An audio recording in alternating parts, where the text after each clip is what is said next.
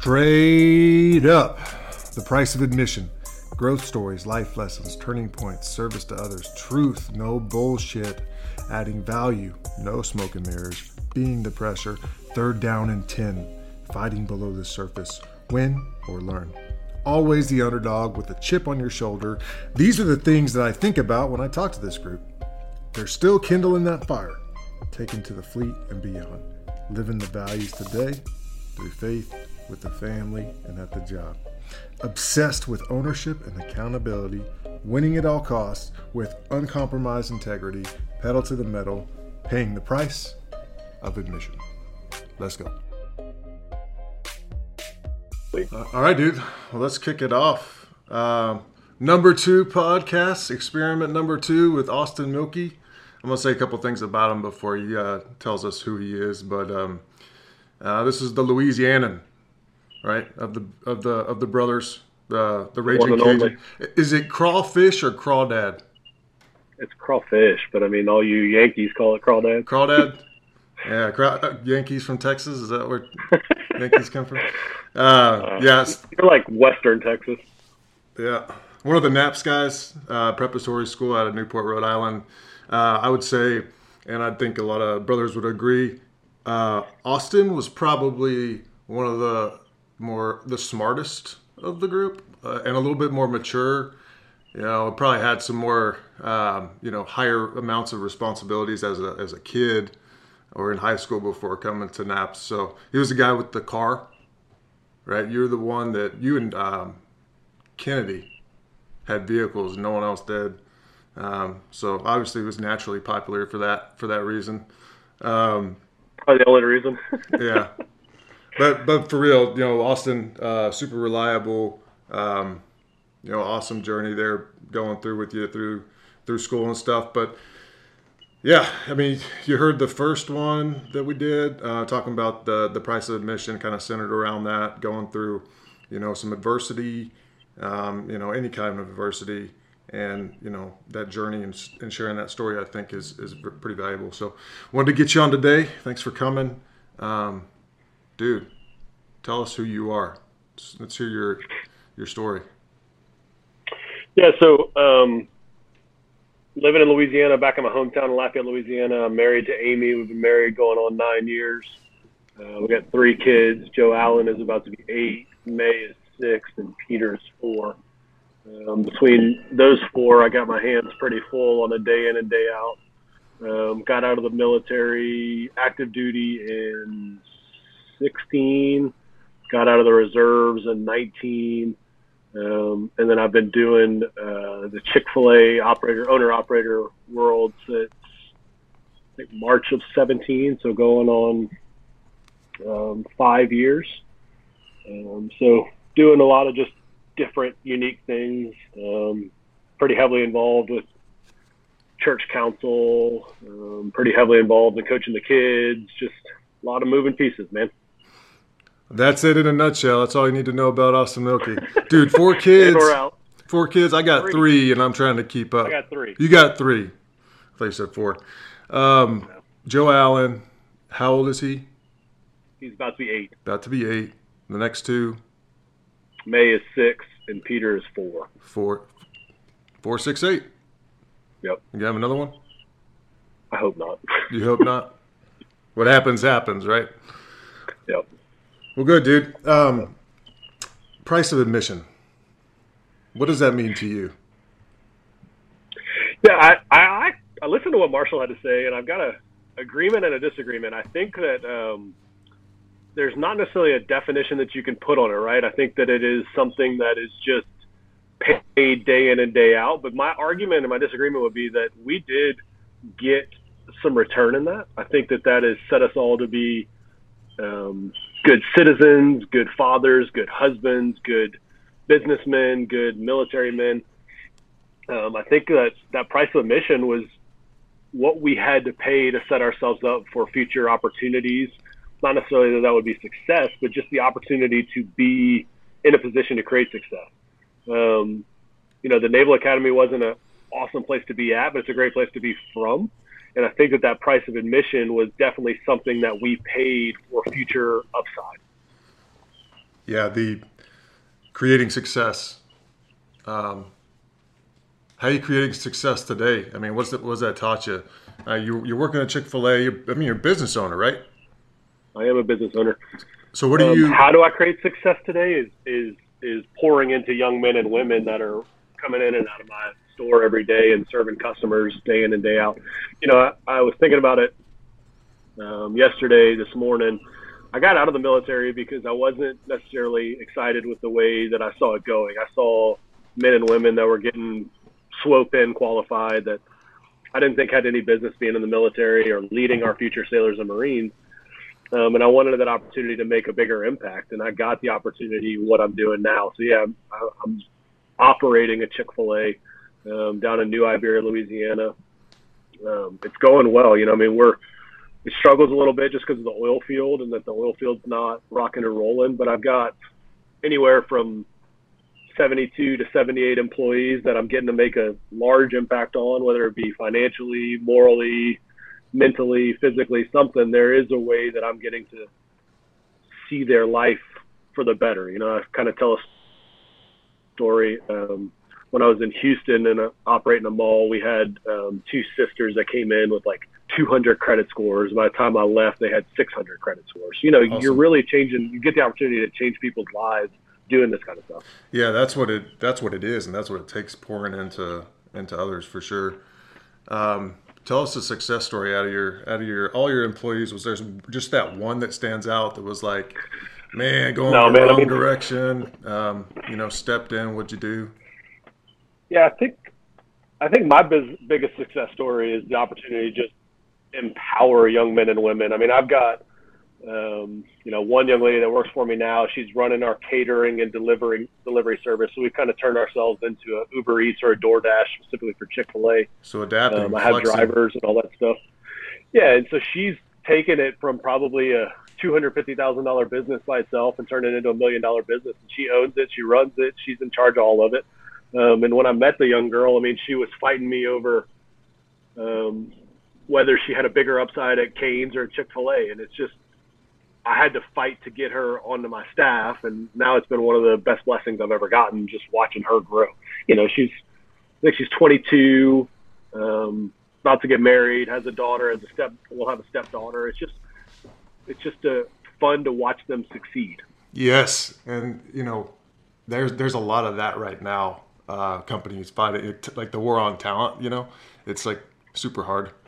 Um, It's to, interesting that you bring up that war on talent, though, because I think that, and this is a total offset, but watching young men and women, and and I prefer these young 16, 17 year olds. It's their first job. I can kind of mold them and turn them into what I want. But watching the parents and the way that they inject themselves into that employment is it's it's hampering these children. It's hamstringing them. I mean, you know, I I, I had a two page text message from a mom the other night talking about how um, this kid who hadn't shown up for three straight shifts um, was anxious and nervous and then had a nosebleed thing and, and, you know, so on and so on. And I'm like, why can't your child tell us this? Why can't your son or daughter inform us of this so that we can work around it? Like, we're still human beings. We, it, it's a heck of a lot cheaper for us to keep your son or daughter um, and not have to retrain somebody else. But if you can't communicate, or if you can't teach your child to communicate that to their employer, there's no chance. yeah, yeah. I'm trying to trying to think of a couple examples there on my end there, but finding the confidence for that individual is make or break, right? You just got to figure out what it is, and everybody's so different. Uh, putting those A lot of times for us, it's, it's forcing them to have the tough conversation, right? And that tough conversation could be a two second conversation or it could be a 20 hour conversation. But just teaching them the ability to, and I think that's some of what the world lacks right now is, is teaching Yes. people to have a disagreement and a conversation and walk away and say, I see your point, we see my point, and let's find a common ground. And it just doesn't seem to exist, whether it's uh, you know, we call them team members, but team members with team members or leaders with leaders, whatever it is, it just it doesn't seem to exist. Yep, no, I agree with you. And, and even if there's no common ground, sometimes a decision just has to be made, and you roll with it, right? But that leads back to that price of admission, right? Like a lot of that was learned skills that we had to figure out as as you know young men navigating the military, navigating the um, Nimitz Hall, navigating Molino, whatever it was, right? You had to figure out how to, especially like a plebe, you had to figure out how to deal with your upperclassmen. And hey, I'm not going to be able to make this. I'm not going to be able to make that pro quiz, whatever it was. And yeah, some of it was advantageous for us, but that was all things that we paid learning how to manage up, manage down, distinctly communicate something, manage yeah, exactly, manage up, manage down, and get to where we had a future opportunity of success. Yeah. So that that individual is they come back or no? I mean we lost. It was yeah three three issues in a week. You know, it's just a pattern you. of that won't change itself. If, and if the parents aren't going to let them deal with it, there's no point in. I don't employ the parents. So. Yeah, I know you're a, a stellar father to your kids. I know you spend extra time with them. I know you do uh, books at night, tuck them into bed, right? We do. We do. Good. Because they need it. And you? I do most of the time. I miss a night every now and then. You can ask a man about it, but I would uh, I would say Amy, my wife, is one million times better at that than I am. Um, I, my disposition is is no patience whatsoever. So she's uh, hey. I'm a lay there, tickle you, hug you, and she's the one reading. Yeah, you uh, they should connect for sure. Uh, I'm I'm really thankful for you know Amanda does all that stuff too, and um, I have a automatic. Uh, breakfast machine like in the morning. That's what i'm so thankful for is like when i get up like even early before she even has to get us up get up man she's like making me omelets in the morning. Uh, sometimes it's oatmeal sometimes it's a you know get it yourself. But most of the time um, you know she's just a, a great mom and uh, just so thankful for her. And it, and it, sounds like you got a great one too. I know you got a great one. So uh, helps shape the the foundation right? Parents. Yep. But again like going back to your def or your question about the price of admission, like some of the some of the lessons that we learned, and I know you're a two percenter with Amanda, but some of the lessons that we learned playing football and some of the lessons we learned in the hall, like that applies to your marriage, right? Those tough times, you have to have those conversations. You have to have that ability to button up your chin strap and figure out what you're doing on third and short to, to score score on the goal line. There's just there's that all applies to what we're doing now, whether it be fatherhood, marriage, whatever it is no doubt. Well, man, running your own business. Um, you know, is there something like if you could go back and tell your younger self to do something different now? Is there something you would do different, or you tell yourself? Uh, I would reinforce going to the Naval Academy. Um, I yeah, would dude. reinforce playing. I almost quit. Oh, I did too. I did too. After PJ left, I wanted to leave when, when Spence left and they put Colton in charge of, of tackles, I knew I was in trouble. Um, and it's just, yeah, I would reinforce doing it again because the, you know, like Marshall was saying, like in those dark times, there are certain people that you can reach out to. And I don't think that you would have gotten that in that typical college education. I mean, you know, you got your, they have frat brothers and sorority sisters and stuff like that, but I don't know that the level of depth would exist without it. You know, I mean, um, just picking up the phone, BSing with you about a franchise opportunity or something like that doesn't. You don't have that confidence with somebody without taking those live reps and, and beating each other senseless in college. Yeah, no doubt. I, I can be annoying sometimes. Sometimes I get these like wild hair ideas. I'm like, I need to talk to someone about this. Who would be, who would be the best? So I'll call you about, hey, franchise ownership. What do you know about it? Is it worth? Yeah. But um, so let's dive into that a little bit further, Mr. Colton. And oh gosh, no, I mean, give the guy some credit. Um, all of our coaches taught us things. Um, you, you thought about leaving after PJ's gone, went through some coaching changes. Um, can you remember, like, is there something that stuck out and was like, this now is horrible, or this is whatever triggered you?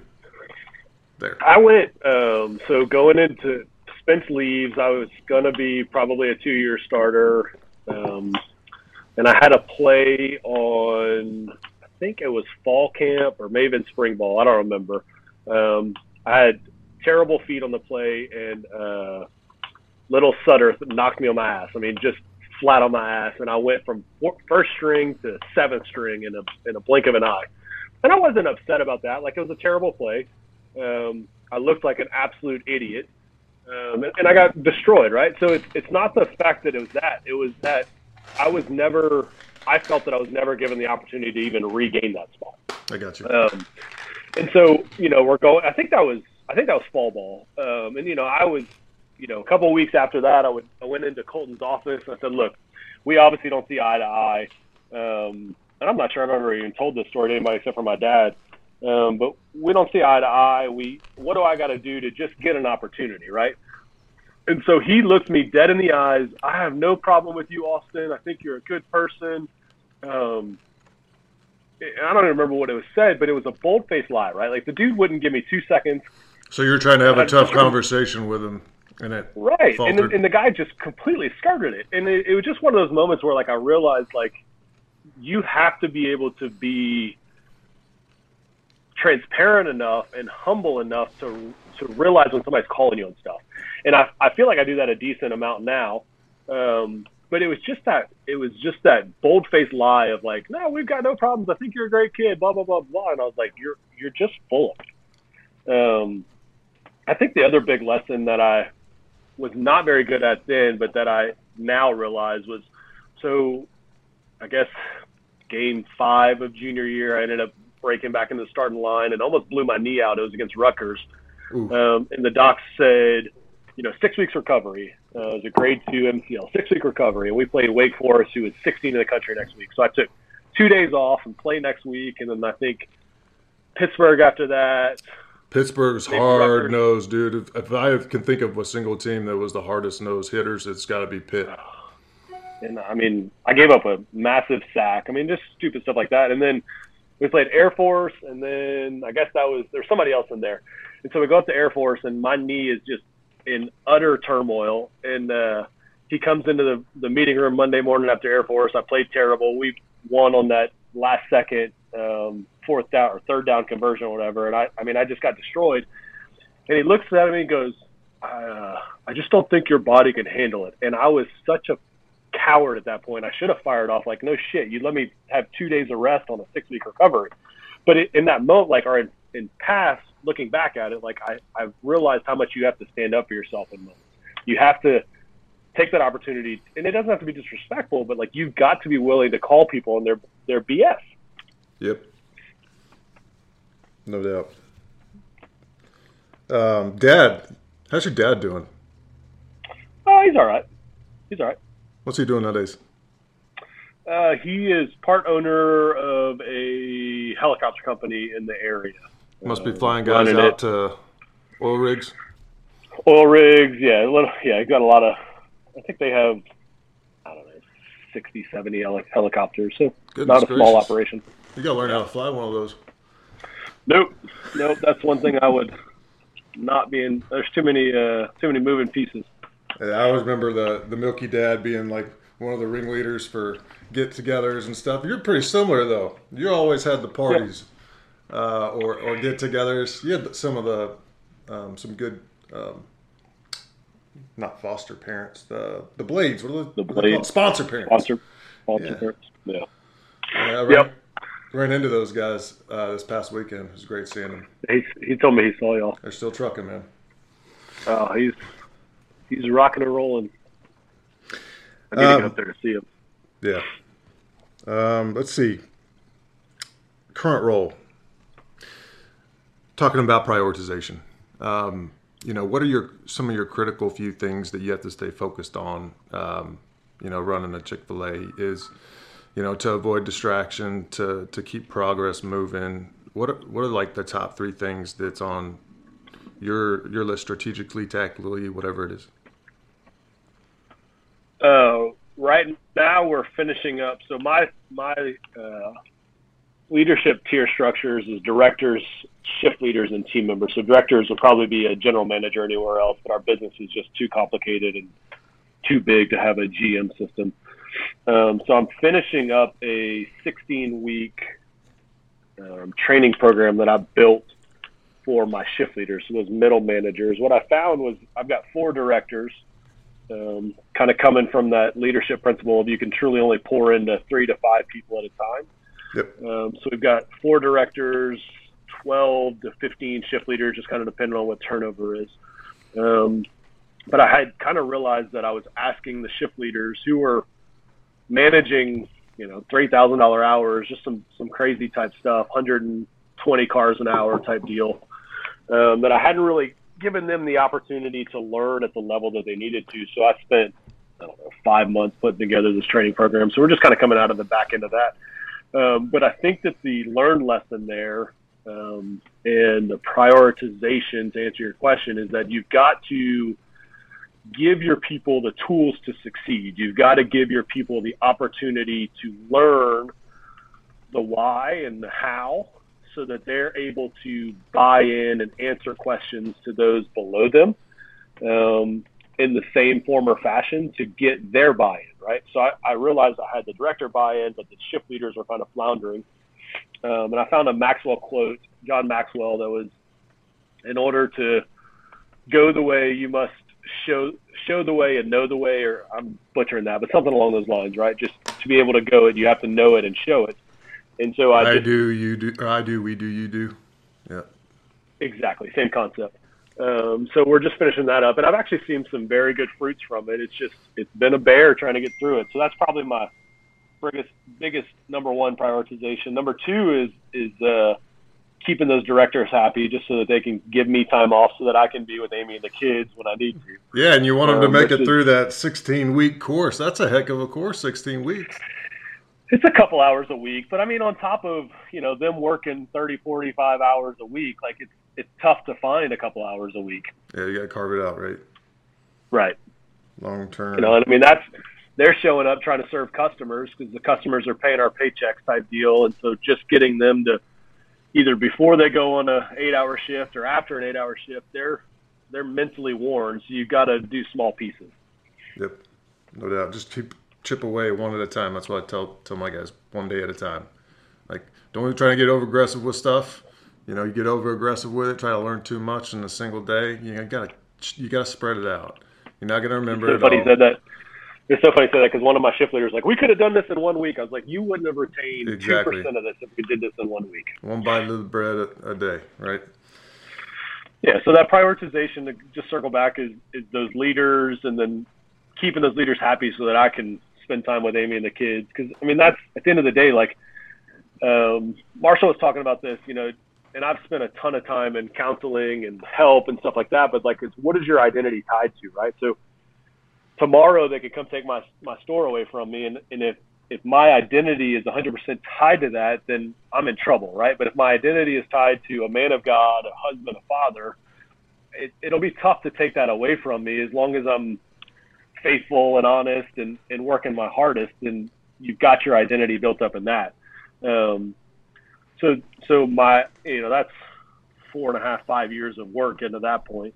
Um, Yeah. But it, it, it's a good lesson. It's a good opportunity to kind of where where or what are you calling yourself? Who are you identifying yourself as, as opposed to what are you letting define you?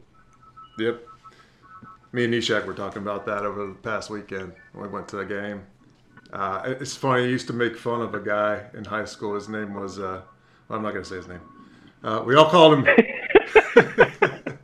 we called him number one, right? Yeah. Uh, Uncle Rico, I can throw a football over the mountains. Because he was number one.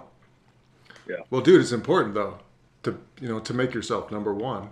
Because if you're not number one, then you're not going to be able to pour into others, right?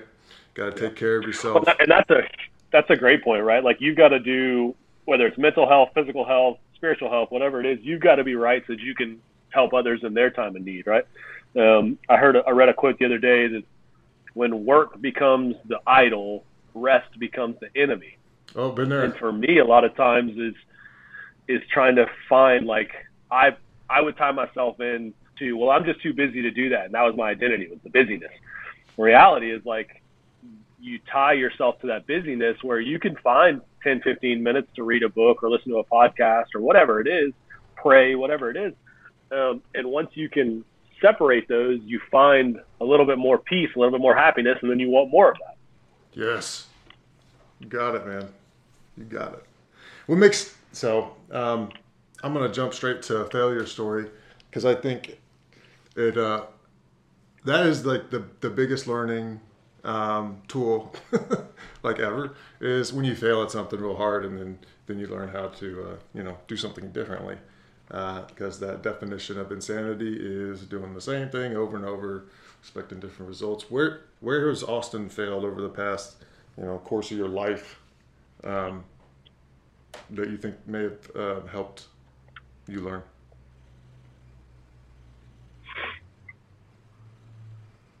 um and I was thinking about this for myself the other day. Like, um, I don't know, there's so many. there's so many failures that it'd be hard to pick just one. So, yeah, I mean, I, like major failures, I'm not sure I've seen a ton of them. I mean, obviously, you see day in and day out failures, right? Like management selections or managing labor or whatever. Um, I think that probably my biggest, most recent failure was when I was going through this Chick fil A process, which was a two year grind trying to um, get out of the military in a appropriate time to land in a store. Um, so I got out in May of 16, right after, shortly after my daughter May was born. Um, and I thought I was going to get a store in New Orleans, and I just utterly bombed the interview. Um, it was just kind of one of those opportunities to reset, right? Like, so I had to figure out was this something that I wanted to do long term? If it was something that I wanted to do long term, what kind of commitment was going to make? Oh, by the way, I just got out of the military and given up my pay source, so I'm trying to balance landing a job. Um, and it was just a, it was a time where you had to, I had to figure out where my rock was, right? So it was Amy um, and you know, I landed a job selling wastewater pumps and, and doing rentals for that. But it was it was also a time where like I had to recommit to getting back into the Annapolis Chick Fil A, learning more, honing my skills. Um, basically, the feedback on me not getting that store was they didn't think I knew financials well enough. So I ended up taking that job, wastewater, where I had um, a pretty large territory, Southern Maryland, Eastern Shore, and then DC. But I was kind of running my own business at that point. And I got an opportunity to have my own P and L and uh, work off commission, all that stuff. And I think that that was, you know, coming out of it, that opportunity to, or the good Lord landed me in that job, that headhunter finding me, um, having that six to eight months to really work on just a uh, managing a budget and, and expenses and all that was what has set me up for better success today. So there's obviously, you know, every failure can turn into a, to an opportunity to be successful, um, and that was probably mine. I ended up getting told no for five different stores before I was told yes in Chick Fil A for one. Mm-hmm. Um, so there's just, you know, there's a lot of opportunities to what am I doing? What did I mess up? What can I hone? Um, and that was kind of the, the roundabout end of the story. Well, that's a good story though, because it's something you wanted to do, and you kept coming back, and you said five times later, boom. Especially yep. you know something you're passionate about, keep chasing it. If you're doing the right thing, it's going to happen. It's a matter of time. That's kind of how I think about it. But well, again, like go back to the beginning, right? That price of admission. So you know, you you want to as a sophomore, you want to make the travel team, right? You want to get to special teams, and then to try to see some reps on on third down or whatever it is, right? It's the same thing, right? You got to grind. You got to get in the weight room. You've got to um, put in those extra reps during the summer. It, it's all the same stuff, right? It's just honing a skill. Um, and I think that, again, just to, to counter what Marshall was saying, like all of that time, all of that opportunity, all of those reps built up something in the future. And it may be our work ethic, it may be our integrity, whatever it is. But that was all paid, that was all learned, that was all given so that we have the opportunity to do what we're doing now. Yep, I agree with you. It's there. Um, the part that you pay it now, you don't get back is your physical well being. Uh, oh, trust me, my back is wrecked. we were taking a picture up in Annapolis at the game last week, and uh, Nishak's like, "Dude, I can't lift my shoulder." he's, he's beat up pretty good. I'm feeling. I mean, aches all over. I found when I was getting out that my spine is. I've got needs or something like that. So I mean, it's just like I don't think that that's a natural thing. I think that's a beat down of hitting a heavy bag a hundred times a day. Yeah, heavy bag. That reminds me of Coach Spence. How He's on the grass. What's your best Coach Spence story? You got a good Coach Spence story? Man, I remember I was in, uh, I guess it's freshman camp. I think it may have been sophomore camp. Um, but one of those two, I'm young, not really sure what's going on, and, and him and Nehemiah are in the room, and Nehemiah looks at Coach Spence and his pigeon, and Coach Spence, tell us a story. And Spence is like, let me tell you about this one time me and Coach Nehemiah got in a lime green hatchback and drove up to Kenosha, Maine. And we're like, what are you talking about, Spence? He's like, we went up there to see those anakites. what what is an anakite? Why are you in a lime green hatchback? And what is in Kenosha, Maine? It was it was probably the most odd story. I've never been able to connect all the dots. I've never really chased it down, but it's just kind of one of those like, this dude is off his rocker. Yep. My coach, because Spence recruited me out of Texas, and then seeing him out there on the uh, on the playing field, I remember my uh, my memory of Coach Spence was uh, somebody was it's right before practice. He comes out, you know, he's fired up, he's ready to go. Hey, coach, how was your summer? He's like, I got cancer. he's all still pumped. I was like, ready to go. I remember that one. Oh man. That one.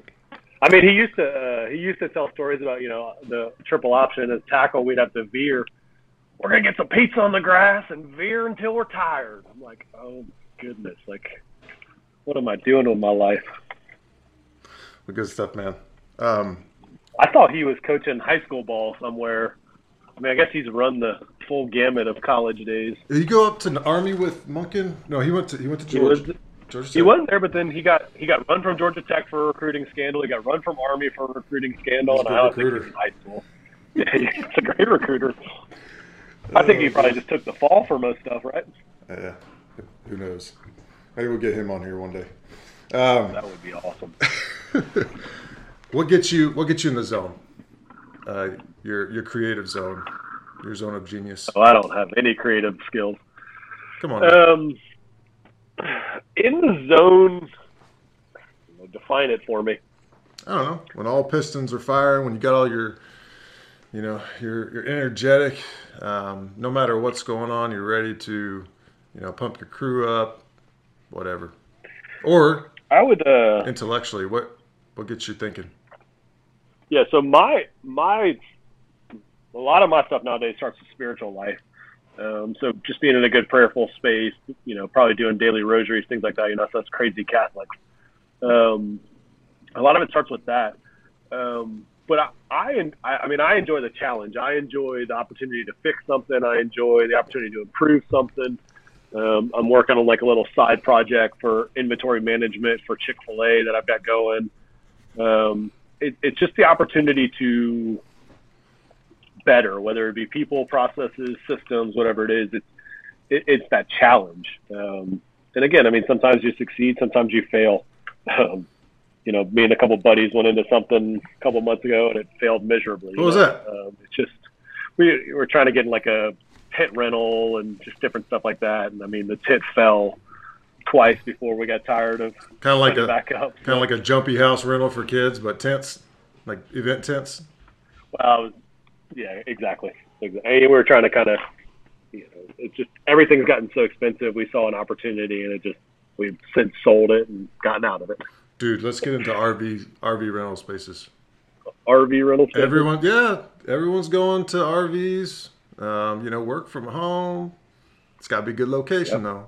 I don't know. I think there's something. Gotta find a good Wi-Fi provider. Exactly. Well, what's the what's the next challenge? Do you have a next challenge?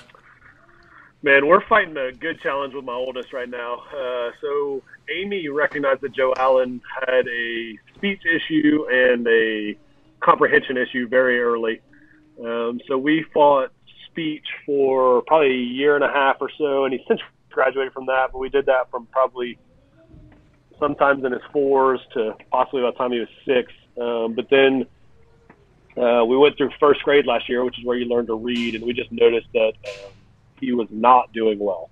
So we went to a local doctor who um, specializes in, he's like a clinical psychologist or something, but he specializes in um, dyslexia and ADHD. so we had him tested in first round of tests. I think was in late June, then early July.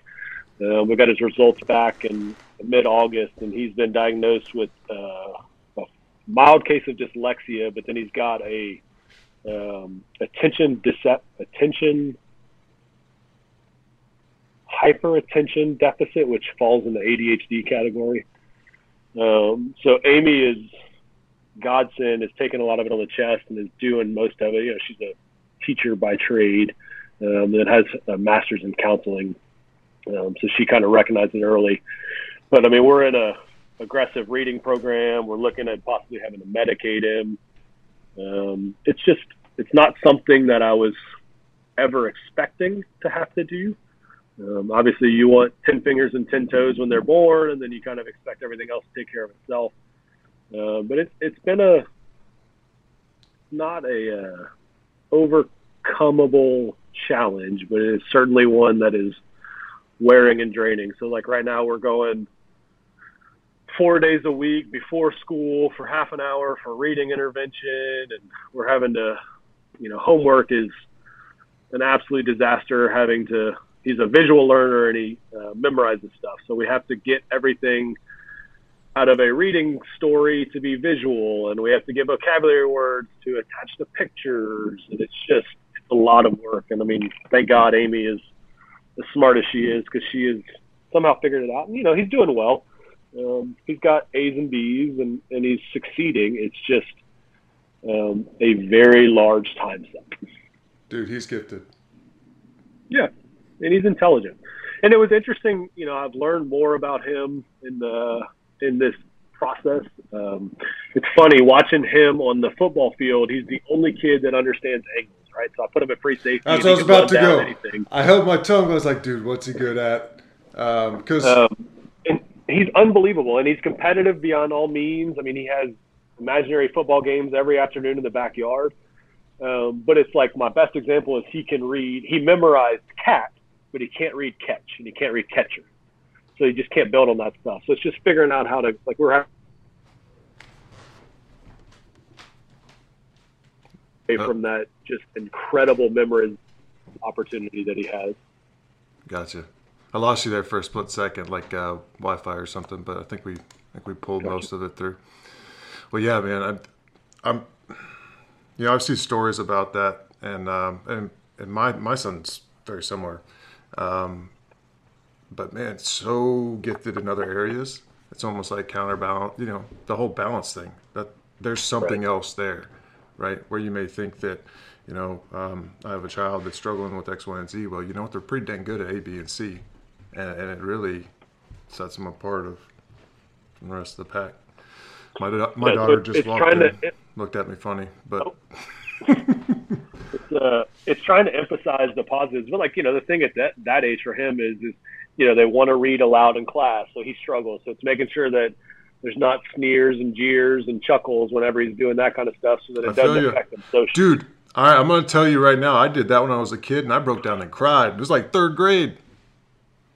I did that exact same thing. I was I couldn't I couldn't read as well as everybody else, but you know what? We went out and played Smear the Queer, and I got my my revenge back. Maybe that's what got me into well, like, into football it's and it's teaching Joe Allen like it's teaching Joe Allen that price of admission, right? So uh, my brother, who is a West Point graduate, we think was probably dyslexic. Still can't really read very well. Um, takes him forever, and we found out that dyslexia is hereditary. I have a cousin on my mom's side that's got it, um, but it's like trying to inform him and confidently re re or teach him like, look, your your uncle, your godfather went has got an engineering degree from West Point. Like you can do this. It's just figuring out what tools and what opportunities you need to be successful or successful. Yeah. Circling back to your tools to be successful. That is yeah. uh that's true. I was listening to a podcast today and said um, something about building a birdhouse with a butter knife. Are You're gonna follow a guy that builds a birdhouse with a butter knife, you know, brute force and ignorance versus Smarter, not harder, right? The, the best, uh, the best, you know, we got, I think there's 3,500 operators, something like that in Chick fil A. And oftentimes when we're talking to each other, um, we're talking about how crazy life is, right? And so we're like, yeah, it's kind of like flying a plane while trying to build it. Oh my gosh, planes in the air. I've heard that one too. We're not quite sure what piece goes where. Build this plane as we fly it. Yeah, yeah, it's nuts. There's some Which other. It's got a. Go ahead. It's got a unique uh, symbolism whenever you're from a military community. yeah, no doubt. Uh, there's some other brothers that work with um, Chick Fil A, right? There's a bunch of us, and there's and there's more. Um, there are just as many academy grads that are doing it, or as there are brothers, right? So there's probably I know of I think eight or nine academy grads, mm-hmm. and then three, four of us were football players. You ever work with them directly, or is it just kind of like bounce ideas off each other? I mean, you know, the inter- the best part about this is that we're our own unique entity. The works part about this is that we're our own unique entity. Yeah. Well, it's a franchise, so everything's kind of standard, but you still get to kind of throw your little spin on it. No, I mean we we own the people and the headache that the people can be. That's about the only thing that we truly own. We manage everything else. Yeah, I got you. Well, cool, man. So, um, so if I could put them crawdads on the menu, I would, but they won't let me. I would drive down to. Uh, I'd figure out how to make a trip if you had crawdads on the Chick Fil A. Uh, well, I mean, dude, I can get them out the, the field. My father-in-law farms them. You know, it's not like I don't have access to them. Oh man, we need to go hunting one day. Not hunting, but farming. I guess dude, the, that'd be a fun teal, experience. The teal are flying right now, man. I bet. Well, dude, fun. We should get all the brothers down for. Uh, my in-laws have uh, this massive camp, or not massive camp, but this camp that sleeps like 14, 15 people. We should get a brother, a brotherhood hunt going on. Yeah, uh, it's it's so hard. I know we've tried to do that a few different times. I even said I'd make it to the last one, I didn't. Uh, I just but, think we need to get something set, right? Like, so just figure out what that rotation is, whether it be a winter thing or a summer thing. Just find something. Get even if you get two families together, yeah, and then just keep building off of it, right? It's got to be during the least likely vacation time for everyone. you know what I mean? Because they're going to have the priorities of uh, the family things, the get, the get-togethers, and you know, summer, holiday season probably are out of it. Um, even well, spring break time. The problem with like even like fall break falls differently for everybody, right? Kind of the only thing that falls in some calendar of the same is summer. So it's just like I, my thought was pick a date, put it on there, and somebody make it and somebody don't. Yeah. And central location. And good thing about uh, um, you know the Kentucky area, it's kind of a hub and spoke location. So I'm just throwing that out there. I think you should take a lead on it, brother. I guess so. Go well, man. Whiskey tastings. Yeah, no, no, hit the bourbon trail. That's for sure. Um, Dude, that's all I, I wanted to really cover today. Anything else on your mind you want to share with the group before before we close this sucker out? Hope I don't sound too retarded like they were saying on the uh, the group meeting. hey, we're all we're all feeling this thing out together. I would say, um, you know, it's everyone's story is unique. It's always going to hit someone different. The, like the same message is going to hit the different people the different ways. Uh, but at the end of the day, I'm sure someone take something away from this because I have, and that's another reason why I wanted to do it in generals. Trying to level up, man, beyond Austin. Well, here's level. some feedback from the first one. Right, is um, you know, I I'm I feel a little bit of shame for not having a um, closer relationship with Marshall. Not that it's a bad relationship, right? But it's like, dude, I went, I was at the suicide point uh, right before Peter was born, so four years ago or so. It's just like um, it was interesting hearing that, not that he was there, but that he, you know, talked about Blake and all that stuff. Um, but it's it's one of those things where like you have to you have to massage the relationship so that in times like that, um, you are able to reach out to people. And luckily, like Mikey was there for me, Sander Gotzer was there for me. There's a couple guys that you know I kind of relied on.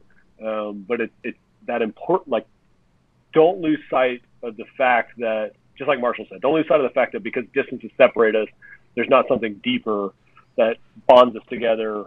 Whether it be one day, one week, one year since you've talked, like leverage those relationships in those situations and and take care of yourself.